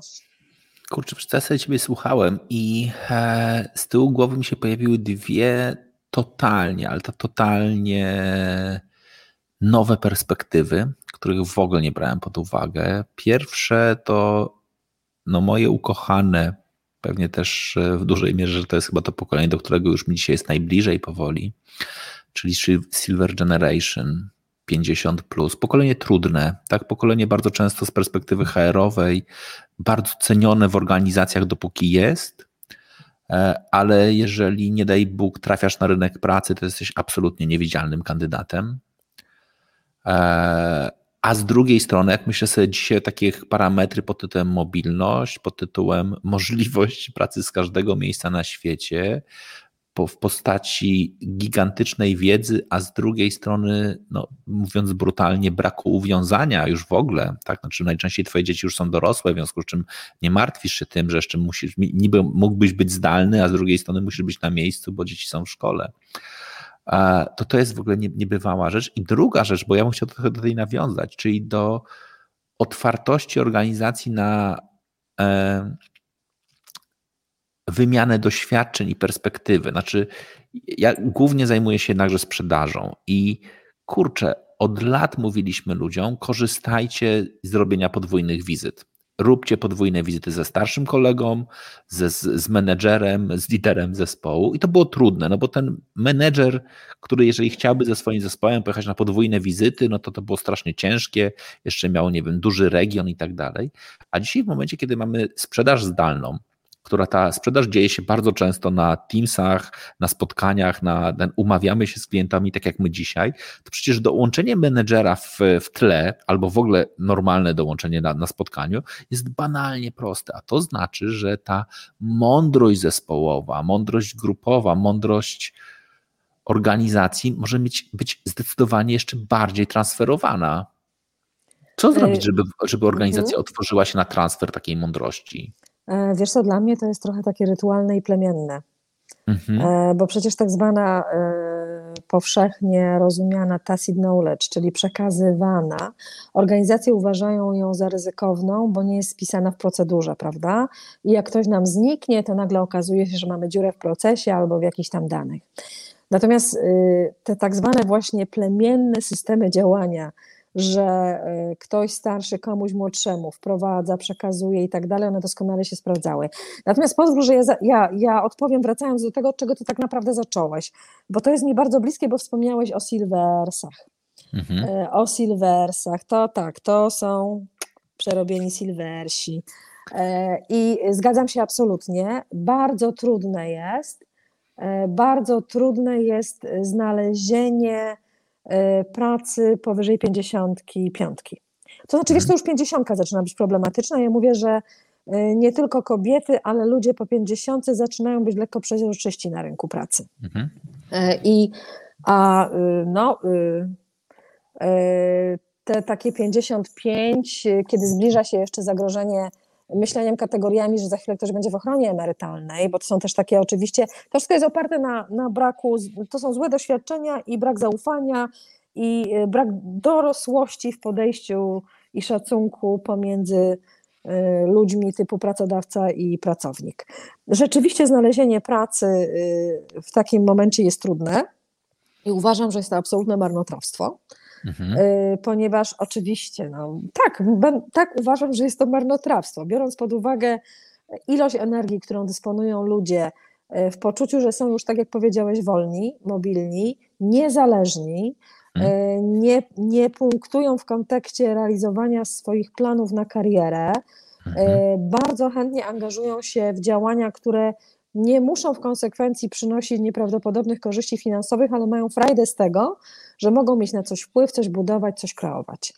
E, I to jest e, absolutnie na rynku niewykorzystane. E, no dobrze, to mogę też powiedzieć o takim doświadczeniu rozmowy z headhunterem, który generalnie łykał wiek ludzi po 55, ale ni stąd, ni owąd, po roku, w którym funkcjonowaliśmy teraz, miał problem z wymogiem pracy przynajmniej raz w tygodniu na online. Coś, co dla mnie było nieprawdopodobne. Jak teraz, y, to zabrakło w ogóle wiesz, wzięcia pod uwagę tego, że po tym ostatnim roku wszyscy nauczyliśmy się funkcjonować w zupełnie innej rzeczywistości. I mhm. na przykład dla ludzi po 55, ale to może już nawet też dla młodszych, to nie jest kwestia pakietu wyłącznie o charakterze finansowym, ale to jest na przykład coś, co jest szalenie istotnym w tej chwili warunkiem, bo jest zdobyczą tych czasów, czyli możliwość pracy właśnie takiej zdalnej, we właściwym tam oczywiście wymiarze. E, I e, wracając teraz z kolei do wymiany doświadczeń, e, no tak, to znaczy powiedziałabym, że w mojej organizacji to ta wymiana, tak, jeżeli mamy 2% baby boomers, a reszta to są młodzi, to tak zwany wpływ mm, starszych zaczyna być lekko ograniczony, ale jest mhm. możliwość przekazu, bo możesz zrobić świetny webinar. Bo to oczywiście najbardziej cenny jest ten kontakt bezpośredni, taki e, coaching, mentoring, czyli wprowadzanie rozwiązań mentoringowych jako takich właśnie inspirujących, intrygujących, nagradzających, nie tylko i wyłącznie mówiących, jak się zachować, jak pracować, e, ale też pomagać młodym ludziom odkrywać to, czego być może nie doświadczyli, bo to są zupełnie inne elementy edukacyjne, brak autorytetów, e, kompletnie inne funkcjonowanie w nadmiarze bodźców e, i mediów społecznościowych, gdzie potem okazuje się, że brakuje jakiegoś punktu zaczepienia i referencyjnego. I to nawet nie jest kwestia nieumiejętności, znaczy problemu odnalezienia się w pracy, bo młodzi ludzie są szalenie zdolni, szybko uczą się swoich zadań y, i wykonują pracę bardzo dobrze, ale też pojawia się coś takiego jak pewien element refleksji. Co mhm. dalej? Świetnie sprawdzają się takie spotkania i takie przekazy w momencie, kiedy jest kwestia podjęcia decyzji, co ja naprawdę chcę dalej zrobić. Co ja o sobie wiem tak naprawdę. Y, potrzeba takiego lustra. I to są bardzo fajne, to są bardzo wartościowe i bardzo fajne spotkania. Y, zaryzykowałabym stwierdzenie, że nadal jest ich bardzo mało i że niewykorzystywana jest siła tego rodzaju spotkań, ale po tym jak teraz rozmawiamy, to obiecuję, że tego jeszcze bardziej przypilnuję. A to jest w ogóle niesamowita, czy, czy, czy, czy też bardzo, bo to jest w ogóle też perspektywa, której ja jeszcze bardziej nie, e, nie dostrzegłem. Znaczy, ja, ja przepraszam, znaczy ja żyję niestety w świecie HR-owym w takim rozumieniu, że ja wiem, co jest na topie, to, o co dostaję zapytania ofertowe. E, I, I jak myślę sobie, że jak e, ilość, ilość programów mentoringowych, które byliśmy zaangażowani w tworzenie w świecie przedpandemicznym, to one były absolutnie naturalne. Musieliśmy faktycznie jakby budować, wspierać, uczyć jak być mentorem. Mhm. I mam przekonanie trochę, że ten ostatni rok trochę przespaliśmy, ale kurczę, to jest w ogóle dzisiaj jakby no, turbo jest to jakby e, element. Po pierwsze, relacja między mentorem a menti jest właściwie pozbawiona totalnie granic. Tak? Znaczy w końcu mhm. na, na, poziomie na, na, takiej organizacji jak też twoja, czyli organizacji międzynarodowych, nagle możemy sobie powiedzieć bank. Możesz sobie wybrać mentora ze Stanów, możesz sobie wybrać mentora z Australii, możesz sobie wybrać mentora z Francji, możesz wybrać sobie naprawdę kogokolwiek chcesz, kto, kto będzie z tobą pracował. W końcu umiemy już to robić. To znaczy, że ten transfer doświadczeń i wiedzy z perspektywy organizacyjnej będzie totalnie inny. Wow, znaczy to jest, przepraszam bardzo, ja się trochę tym... Zobacz, jest nieograniczone. Nie? No, zaczynam się no. ekscytować, bo to, bo to powoduje, mhm. że, rola, e, że rola HR-u naprawdę staje się globalna. E, tak. Dobrze, dobrze przemyślana? Tak. E, I wiesz co, i, i ona, jest, ona jest absolutnie ważna i staje się, znaczy oprócz tego, że globalna, to w tym momencie przy założeniu, że HR-owcy myślą do przodu, mhm. że bardzo szybko się uczą, że wykorzystują trendy, e, że nie zajmują się tylko tak zwanym maintenance, czyli takim utrzymaniem de facto, mm, ale y, pamiętają o tym, że de facto odpowiadają za to, żeby przewidywać niejako, znaczy przewidywać, korzystając z dostępu informacji, e, projektować rozwiązania, e, które są już takie wyprzedzające trochę, prawda? No, taka antycypacja jest szalenie potrzebna HR-owi też.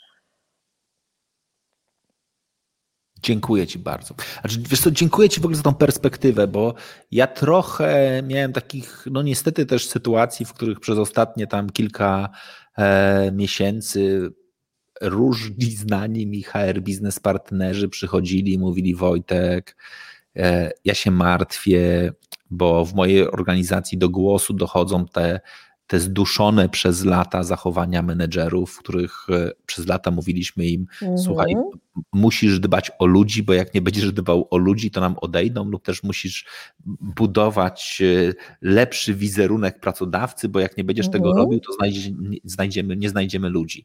No, ostatnie miesiące faktycznie, w którym ten, ta, się trochę zmienia nam w kierunku jednakże rynku pracodawcy, to te takie stłamszone tłamszona potrzeba pod tytułem ja jestem liderem, teraz liderem, dobra, jestem menedżerem z nazwy, nie jestem w ogóle liderem, mhm. będę się teraz karcił i tak dalej, dochodziła do głosu i bałem się trochę, że ta funkcja lidera, czy, czy też mhm.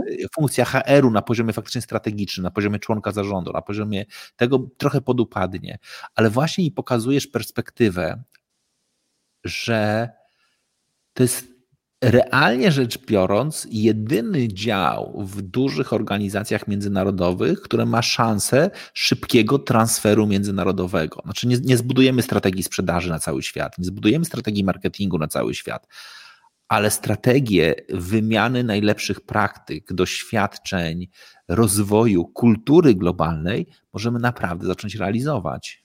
Y, absolutnie, wiesz co my to robimy? Znaczy my to robimy, bo y, ja współpracuję z kolegami, którzy zarządzają HR-em w e, innych jednostkach grupy w innych krajach.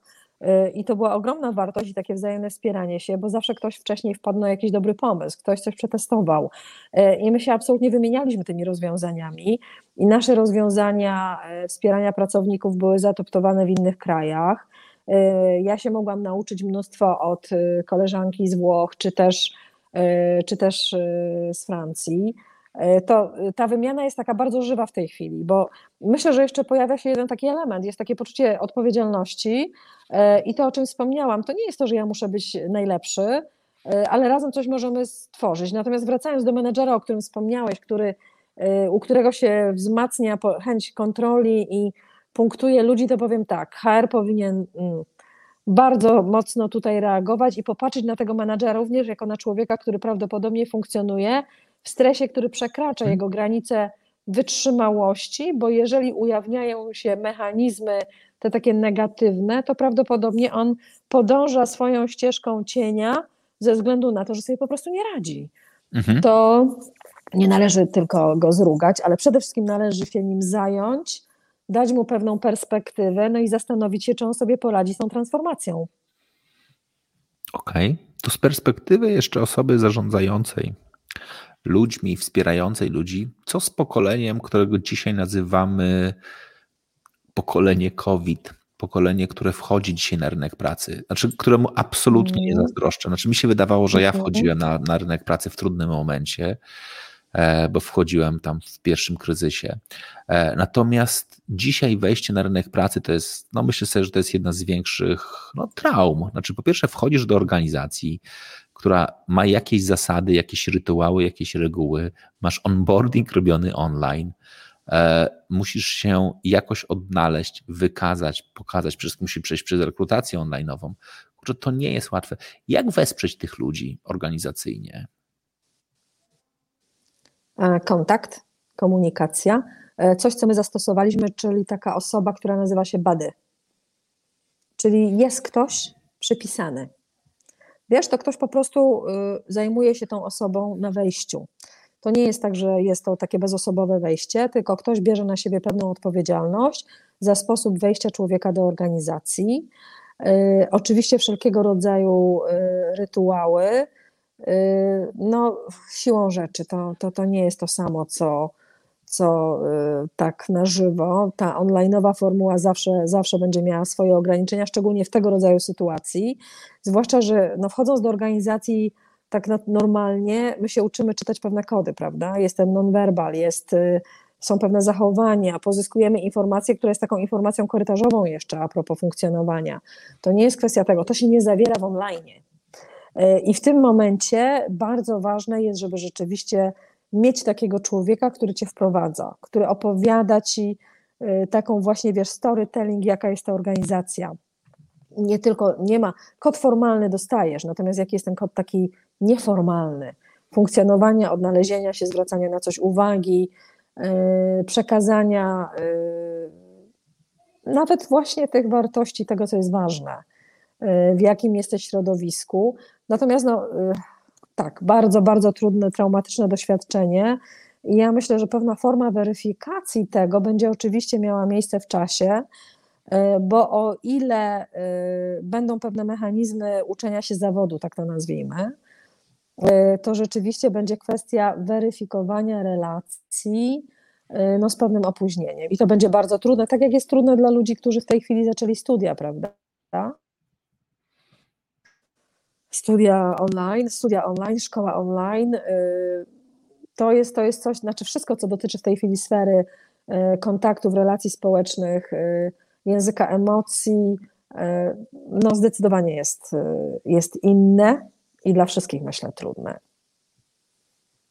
A że to powiedziałeś w ogóle bardzo ważnej rzeczy, znaczy jak gdybym dzisiaj chyba, że tak powiem, e, rozpoczął studia online, to, to bym się domagał po, po, po sytuacji pandemicznej od dyrektora tego, żeby nam przedłużył o jeden rok. Znaczy, znaczy mm -hmm. jak, jak, jak można w ogóle studiować bez całej tej części związanej z akademikiem z imprezą w, e, e, zaczynającej się, czy też weekendem zaczynającym się w środę, kończącym się w poniedziałek. E, no przecież studia są o relacji, znaczy przepraszam bardzo, znaczy tak, studia, studia nie są o tym, co jest w tych książkach. Znaczy nikt z nas, jak siedzi sobie mm, e, wieczorem z, z, przyjaciółmi przy winie, to nie wspomina z czasów studiów, ty, a pamiętasz e, ten wspaniały wykład, na którym pokazali nam to? to no, no, nie, no, o tym nie są studia. ze, studiów pamiętamy dokładnie e, relacje, wszystkie inne, e, wszystkie inne historie. To faktycznie to, to, nie, nie chciałbym. Znaczy naprawdę, jeżeli jestem w stanie sobie wyobrazić, czego naprawdę nie chciałbym robić w tej pandemii, to nie chciałbym być studentem w pandemii. Mhm. A później no wyobraź sobie praktyki, praktyki na studiach psychologii, praktyki mhm. online. Tak. No to jest. To jest jakaś... Znaczy, wiesz co, to jest wysoki poziom ryzyka tego, ja, y, to już tak y, nie mówiąc jeszcze, znaczy y, pracownicy, oczywiście mamy na to jeszcze jakiś wpływ w pewnym momencie, bo oni wchodzą w pewną, w pewną tkankę, w pewien organizm. Ale wyobraź sobie sytuację, kiedy ludzie, na, ludzie studiują, a potem po tego rodzaju studiach, przy braku doświadczenia e, siebie w relacjach, wykonują daną pracę. Znaczy, ten poziom ekspertyzy y, niesprawdzony w jakimkolwiek takim poligonie no, pragma, praktyki jakiejkolwiek, no to, to tutaj strach się bać.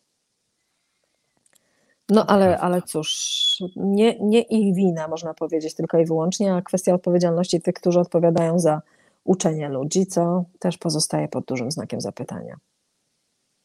Grzegorz. Grzegorz zadaje nam pytanie, Mhm. Pani Beato, jak zastosować zasady zarządzania zmianą do przekonania zespołów do powrotu do pracy już nie w trybie home office? Jednak część z osób polubiła ten tryb, a dla menedżera w korporacji to już nie taki prosty case do zarządzania na dłuższą metę. Ojejku, dzięki Ci bardzo Grzegorz, bo to jest w ogóle temat, który ja w ogóle, przepraszam bardzo, trochę go rozwinę, ja go Mhm, uwielbiam, ja, ja, ja uwielbiam mhm. czytać raporty, e, bo to ewidentnie pokazuje, kto, kto tworzy raport. E, Ostatnio przepiękny raport e, przez no, bardzo dużego, dużą firmę zarządzającą przestrzeniami biurowymi, z którego wynikało, że właściwie wszyscy marzymy o tym, żeby wrócić do, do biur i właściwie to, to, to nie wyobrażamy sobie świata, be, świata bez, bez biur.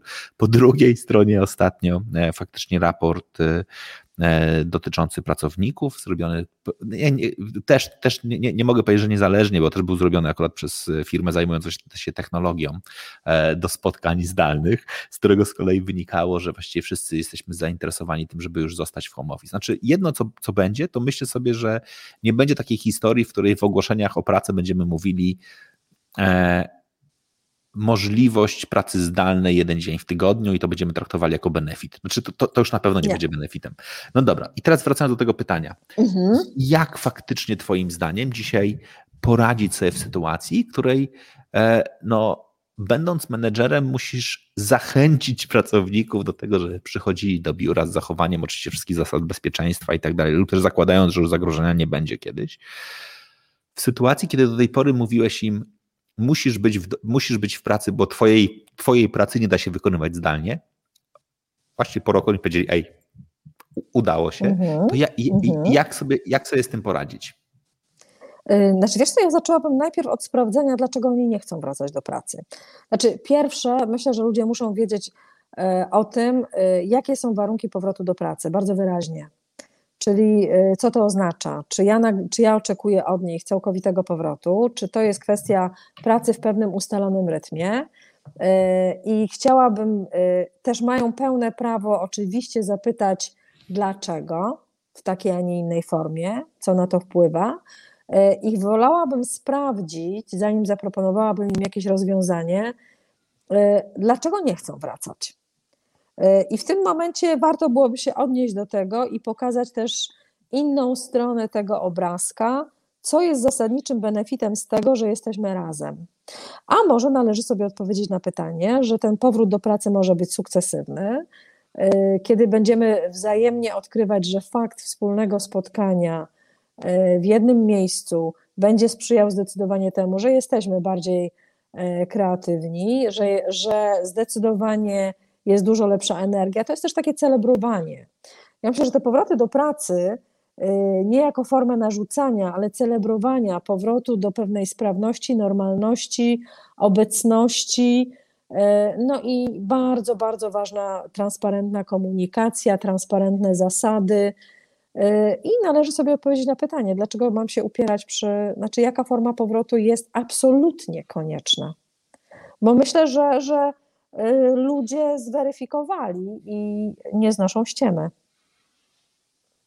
To prawda. To nie może być tak, że jak to mówią czasem rodzice, czemu, na pytanie dziecka, czemu mam tak zrobić, bo ja ci tak mówię, nie? Bo mhm. tak, bo tak, nie. Teraz zdecydowanie więcej trzeba włożyć uwagi w absolutnie powód, zasadność, cel, sens, otwartą, transparentną komunikację. Tak jak klasycznie wszystko, co dotyczy, wszystkie znane, znane na pewno też panu Grzegorzowi mechanizmy zmiany, trzeba po prostu przenieść na tą sytuację. Ale najpierw odpowiedzieć sobie na pytanie, dlaczego i czy na pewno i jak długo muszą być ludzie w biurze. No, ja sobie zacząłem, zacząłem sobie zadawać pytanie takie trochę, że chyba czas zrobić sobie takiego swojego własnego słota dotyczącego tego, jak wygląda faktycznie moja praca w domu, bo ja jestem w stanie sobie zrozumieć, że dla jednych to jest sytuacja, w której mówią, dobra, właśnie odkryłem, że oszczędzam x czasu dziennie na to, żeby nie mhm. dojeżdżać do pracy. Oszczędzam też e, trochę pieniędzy, jeżeli nie miałem samochodu służbowego, jeździłem, nie wiem, swoim własnym samochodem, to oszczędzam. Trochę wydaję więcej na kawę, bo w pracy mogłem wypić służbową, w domu piję, piję własną. Pojawia się taka rzecz, którą ja, ja znowu jak zacząłeś o tym mówić, ja sobie właśnie chyba pierwszy raz odkryłem, że e, to, co ty powiedziałaś na początku, że, że pandemia zdarła pagony. Naprawdę i to tak bardzo. Mm -hmm. i, to, i, to, I to jest w ogóle niesamowite. Ja sobie właśnie zadałem pytanie, że jednym z rzeczy, które, które mnie wkurzało w świecie, kiedy jeszcze byłem w korporacji, to była sytuacja takiego absolutno, że było bardzo dużo takich elementów statusowych. Tak? Znaczy, -hmm. że tak. Mój, mój kolega miał miejsce do parkowania, ja nie miałem tego miejsca do zaparkowania i mnie to wkurzało strasznie, że on przyjeżdżał wjeżdżał do biura, od, od, odparał sobie, że tak powiem, odbijał kartę i wjeżdżał na parking, a ja musiałem jeździć dookoła i szukać miejsca, gdzie ja zaparkuję. I sobie myślałem, kurczę, tak naprawdę nie różni nas nic oprócz stażu pracy. On po prostu się załapał na miejsca parkingowe trochę wcześniej. Ja już jak przyszedłem, to już nie było tych miejsc parkingowych i to było dla mnie takie duże poczucie, E, poczucie niesprawiedliwości. Inny był, miał ten sam staż co ja, ale miał większą zdolność, e, za przeproszeniem, wchodzenia w tyłek temu, komu trzeba było, i on dostał to miejsce, ja nie dostałem tego miejsca.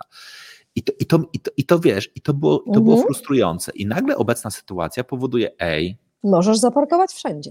Na Teamsach jesteśmy równi, każdy ma, tak, każdy ma dokładnie takie samo okienko, e, każdy ma dokładnie tyle samo prawo głosu. Mało tego możesz sobie zaaranżować jak chce i, i koniec. I, i, i żadne, żadne prawa nie będą tego, tego robiły. To jest wymiar, którego ja w ogóle nie brałem pod uwagę, że teraz będziemy musieli dokładnie znowu na poziomie mhm. e, równości i równego traktowania i dawania równych szans ludziom przyłożyć jeszcze większy nacisk. Znaczy nagle sobie powiemy, znaczy sorry, znaczy nie wierzę mhm. w to, że przy powrocie ludzie za, zaakceptują poprzednie reguły. Znaczy nie, nie, nie wierzę w to, że nagle powiemy sobie, ej spoko, właściwie tak jak do tej pory e ci mają miejsca, ci nie mają, radźcie sobie. Będziemy musieli naprawdę dużo przyłożyć e, uwagi, zdecydowanie, wiesz? uwagi do tego, żeby z tym tak. zarządzić. Nie, absolutnie, absolutnie zdecydowanie to jest też coś, co, co, co my przerabiamy, nad tym się mocno zastanawiając, bo to nawet wiesz, to nie jest kwestia tylko i wyłącznie miejsca parkingowego i tego rodzaju status, statusowych y, elementów, to jest też kwestia popatrzenia na tą organizację y, w kontekście, tak jak już wspominałam dzisiaj przy naszej rozmowie, czy my potrzebujemy y, takiej drabinki, prawda, do mhm. zarządzania, kiedy okazuje się, że to sprawdzało się w zupełnie innej formie. To jest też y, sytuacja, w której menadżer przesiądzie się na rower i y, ludzie będą wtedy go o wiele bardziej szanowali. Y, to też myślę, to też myślę, wiesz co, to się też wiąże nie tylko i wyłącznie z tym, że organizacja się zmienia, ale zmienia się to, co jest wokół nas. I pandemia, myślę, bardzo mocno wpłynęła też na sposób myślenia ludzi o ekologii. Mhm. O, to jest trochę takie, wiesz, inne ustawienie pewnych priorytetów, raz jeszcze, bo o tym wspominaliśmy. E, to jest sytuacja, w której e, stwierdzenie właśnie mniej znaczy więcej, bo zmienia się dress code. Tak na mhm. dobrą sprawę. Taki drobny przykład. Fakt, że widujemy się wszyscy ze sobą w tej chwili na kompletnym luzie, i, i załóżmy, że o, wskakujemy, wskakujemy w coś na ludzie, my, nie, my, nie, my zdecydowanie y, nie gramy korporacji. Mhm. E, I możemy sobie na to pozwolić. Ja widzę zresztą w biurze to ma miejsce faktycznie e, i to jest bardzo fajne. Jest naturalna akceptacja na to, że przychodzimy zupełnie innym, e, pojawia się zupełnie inny dress code. Nie ma jakiejś konieczności tych takich zewnętrznych elementów przekazu i pozycjonowania zdecydowanie doszło do znacznego uproszczenia. Y, biura są bardziej dostępne, różne miejsca w biurze są dostępne dla wszystkich ludzi, bo jest kwestia magicznej apki do rezerwacji, prawda?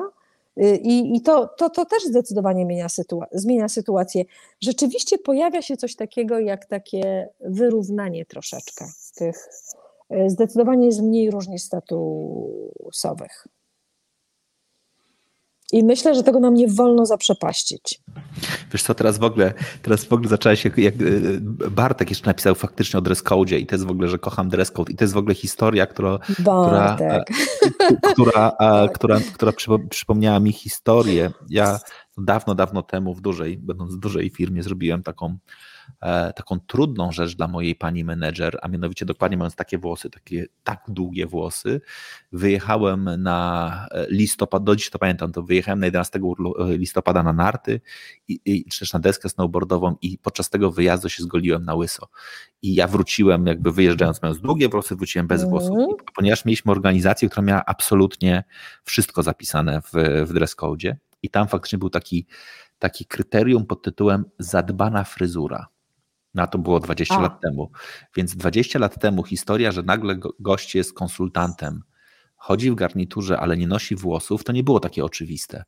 I myśmy naprawdę mieli, to, to trafiło, jak jakkolwiek to jest absurdalne, to trafiło na zarząd, bo tam była dyskusja pod tytułem, czy łysa głowa jest, podchodzi pod kategorię zadbaną fryzurę, czy nie, i, czy, i, i, co my musimy, i, i, co my musimy z tym zrobić, ponieważ byliśmy organizacją klientocentryczną, to faktycznie wpadliśmy na idiotyczny pomysł, żeby zapytać o to klientów, w związku z czym faktycznie ja miałem za zadanie zadzwonić do swoich głównych klientów, na szczęście e, oni rozumieli absurd tej sytuacji, bo musiałem do nich zadzwonić i powiedzieć, cześć, mam takie pytanie, nie mam włosów, czy będzie ci to przeszkadzało w relacji ze mną, ale bez tego nie mhm. byśmy w stanie sobie poradzić.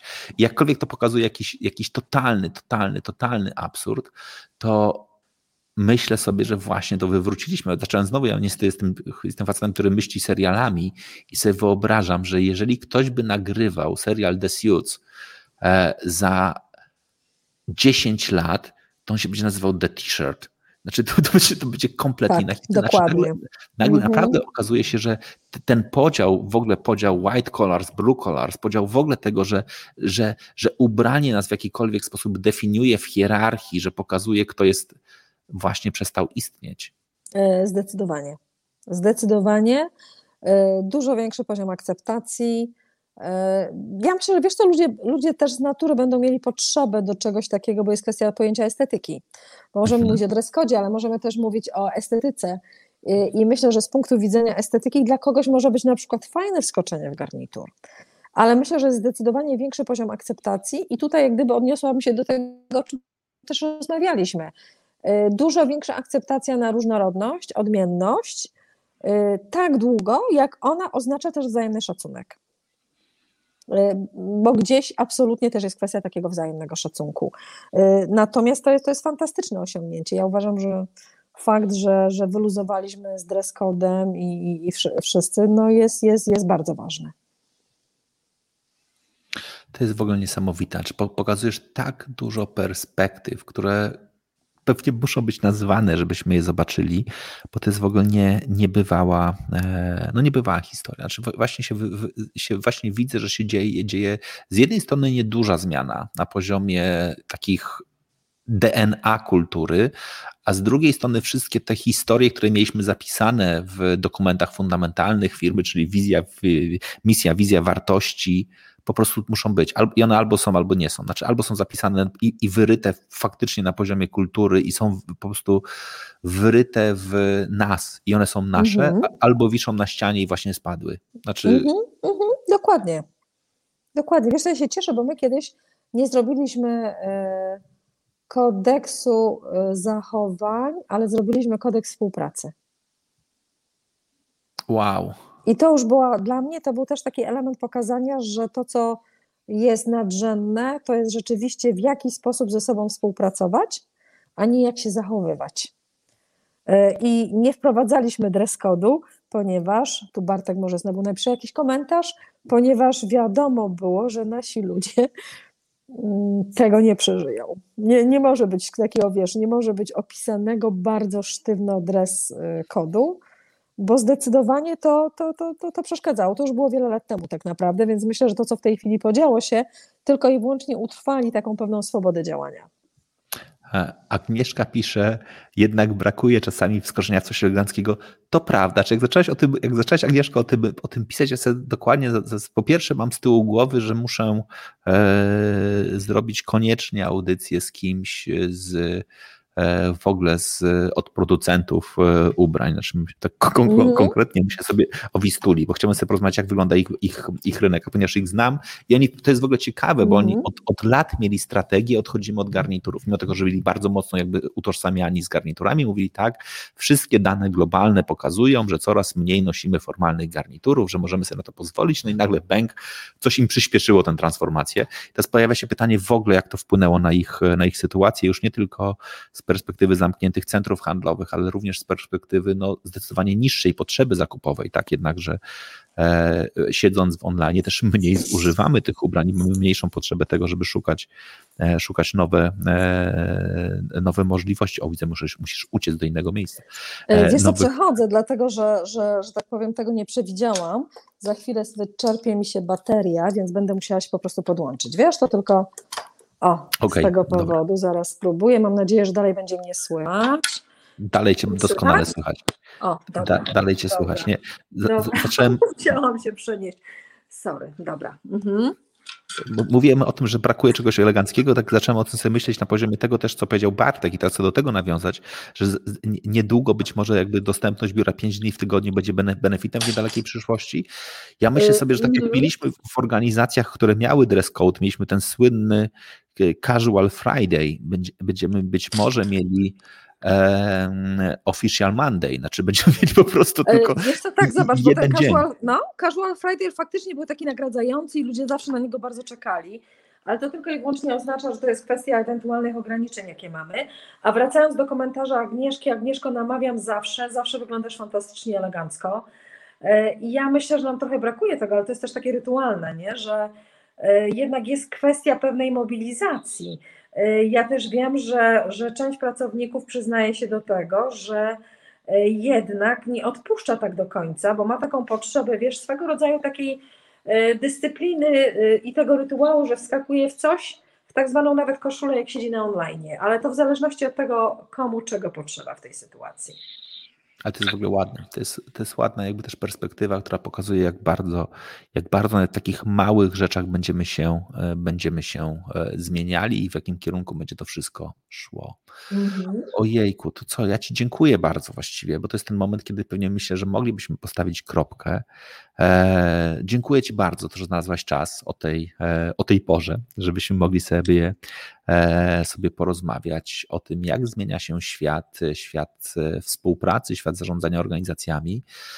E, dziękuję, że mi pokazałaś i, i dałaś dużo nadziei. To właśnie od czego zaczęliśmy ten, e, ten program, że rola szeroko rozumianego HR-u jest ważniejsza niż kiedykolwiek wcześniej tak długo, jak zaczniemy rozumieć, że HR to nie jest rekrutacja, tylko to jest zarządzanie kulturą organizacji i to jest e, przede wszystkim dzisiaj absolutnie globalna rola. Że ja właśnie sobie uświadomiłem, że naprawdę, i to Ci bardzo dziękuję, że no, to będzie totalnie zmieniało całą rzeczywistość i e, no i tych funkcji, które w naturalny sposób dzisiaj wpadają do, do działu personalnego, no bo to jest absolutnie wszystkie te rzeczy, o których rozmawiamy, to one na koniec nie trafią do Was.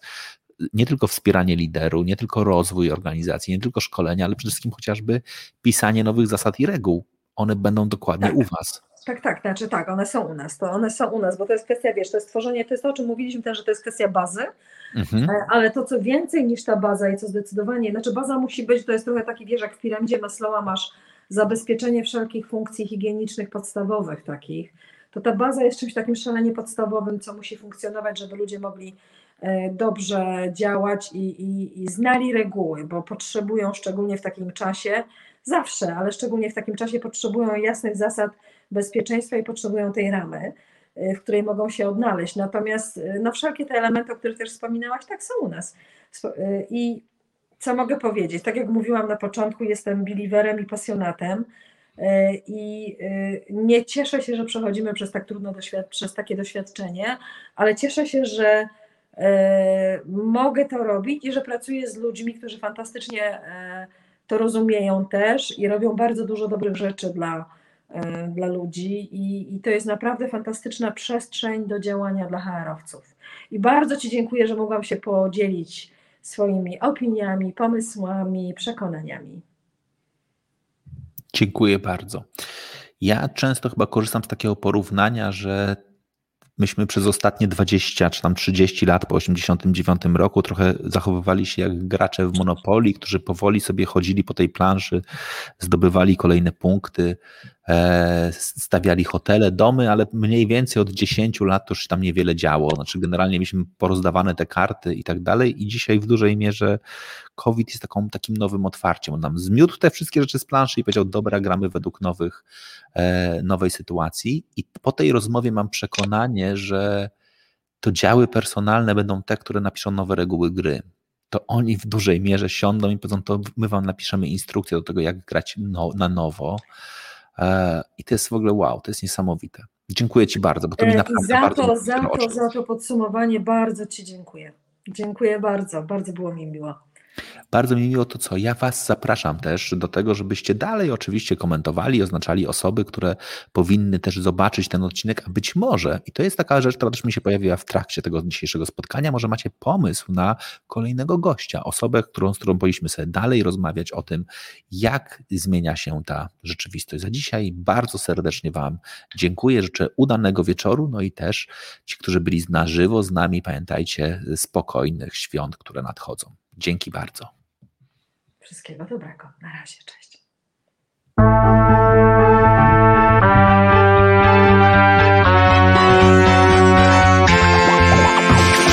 Freedom!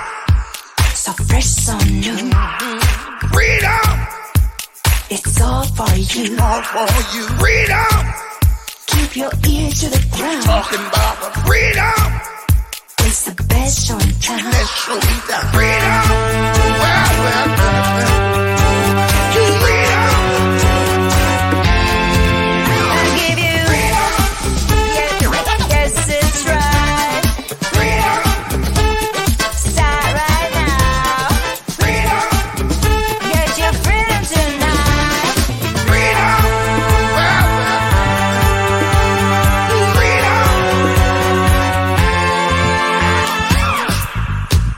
Well, well. young, old, all you lovers, this is our time to rise back from the sand and claim our freedom. Talking about freedom.